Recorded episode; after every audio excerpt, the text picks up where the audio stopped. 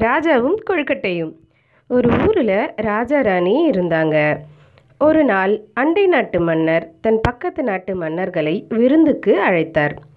நம்ம ராஜாவும் அதில் கலந்துக்கிட்டாரு நிறைய விதமான உணவுகள் தின்பண்டங்கள் பரிமாறப்பட்டது. அதில் ராஜாவுக்கு இனிப்பு வகையான ஒரு பண்டம் ரொம்ப பிடிச்சிருந்தது. ரொம்ப புதுமையாகவும் இருந்தது.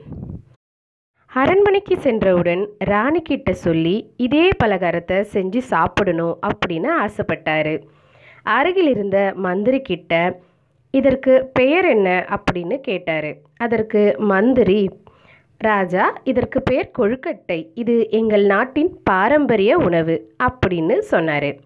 அப்படியா? அருமை அப்படின்னு ராஜா சொன்னார். விருந்து முடிஞ்சு விடை பெற்றாரு ராஜா. பல்லக்கில் நாடு திரும்புறதுக்காக போயிட்டு இருந்துச்ச ராஜாவோட மனசு பூரா அந்த கொழுக்கட்டை மேலே இருந்தது.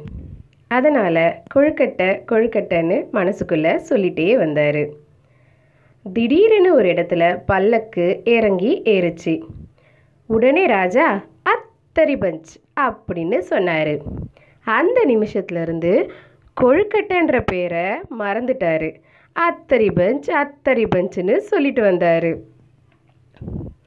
அரண்மனைக்கு சென்றவுடன் ராணி ராஜா கிட்ட விருந்து எப்படி இருந்ததுன்னு கேட்டாங்க. அதுக்கு ராஜா விருந்து நல்லாவே இருந்தது. எனக்கு நீ அத்தரி பஞ்ச் செஞ்சு கொடு அப்படின்னு சொன்னாங்க. உடனே ராணி அத்தரி பஞ்சா அப்படின்னா என்ன? எனக்கு தெரியாதே அப்படின்னு சொன்னாங்க. ராஜாவுக்கு ரொம்ப கோபம் வந்துடுச்சு என்னது? தெரியாதா? நான் எவ்வளவு ஆசையாக கேட்குறேன் தெரியாதுன்னு சொல்கிற அப்படின்னு ஓங்கி ஒரு அறை அடைஞ்சாரு. உடனே ராணி ஓன்னு அழுதுட்டு என்ன இப்படி பண்ணிட்டீங்க? கொழுக்கட்டை மாதிரி வீங்கிடுச்சு பாருங்க அப்படின்னு காமிச்சாங்க. உடனே ராஜா ஆ அதுதான் கொழுக்கட்டை கொழுக்கட்டை அதுதான் எனக்கு வேணும் அப்படின்னு சொன்னார். தான் அரைஞ்சதுக்கு மன்னிப்பும் கேட்டுட்டாரு. ராணி ராஜாவை மன்னிச்சிட்டு நிறைய கொழுக்கட்டை செஞ்சு கொடுத்தாங்க. ராஜா எல்லாத்தையும் ருசிச்சு சாப்பிட்டு நிம்மதியாக தூங்கினாரு.